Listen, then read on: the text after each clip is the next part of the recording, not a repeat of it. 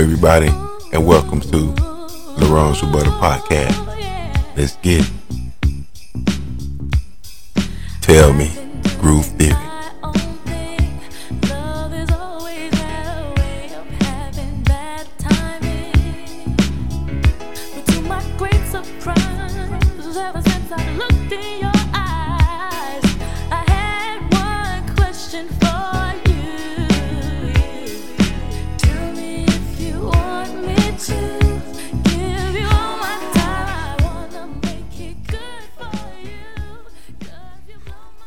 Hello, everybody, and welcome once again to Laurent's Rebuttal Podcast.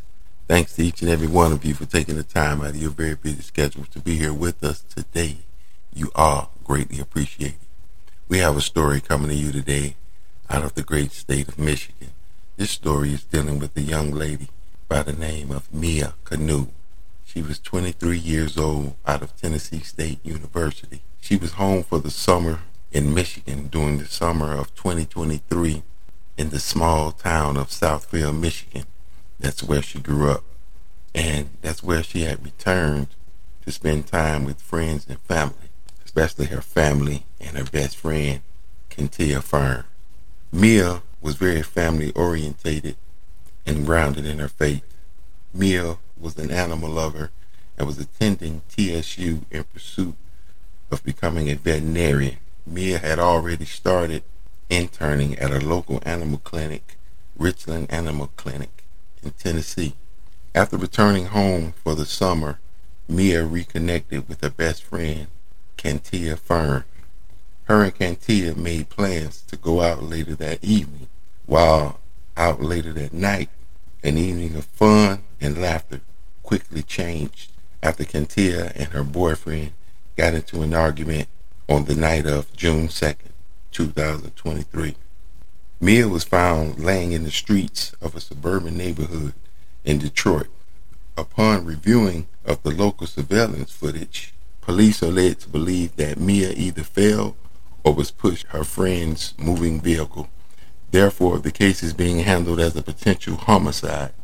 Mia was not dead on scene, but was actually transported to the hospital, put on life support, but died shortly after. Mia's friend Kentia was charged with causing an accident resulting in a death. Mia had a suspicious head wound as well that didn't match other injuries suffered from the fall from the vehicle. Kentia has been accused of driving under the influence and leaving the scene of an accident after Mia was ejected from her vehicle. Police think that Mia was in the process of vomiting. That's why the car door was open, which she eventually fell out of.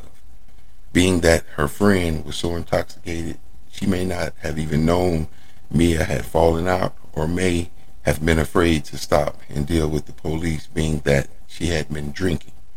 But either way, she chose to leave her friend there to die. The police think that Mia was drunk and fell asleep in the back seat of her friend's car. After falling out, her friend may or may not have known she fell out, but at the end of the day, she knew at some point in time her friend was no longer there. Cantia went to the police station only to report her phone as being stolen. The officer on duty noticed that she was intoxicated.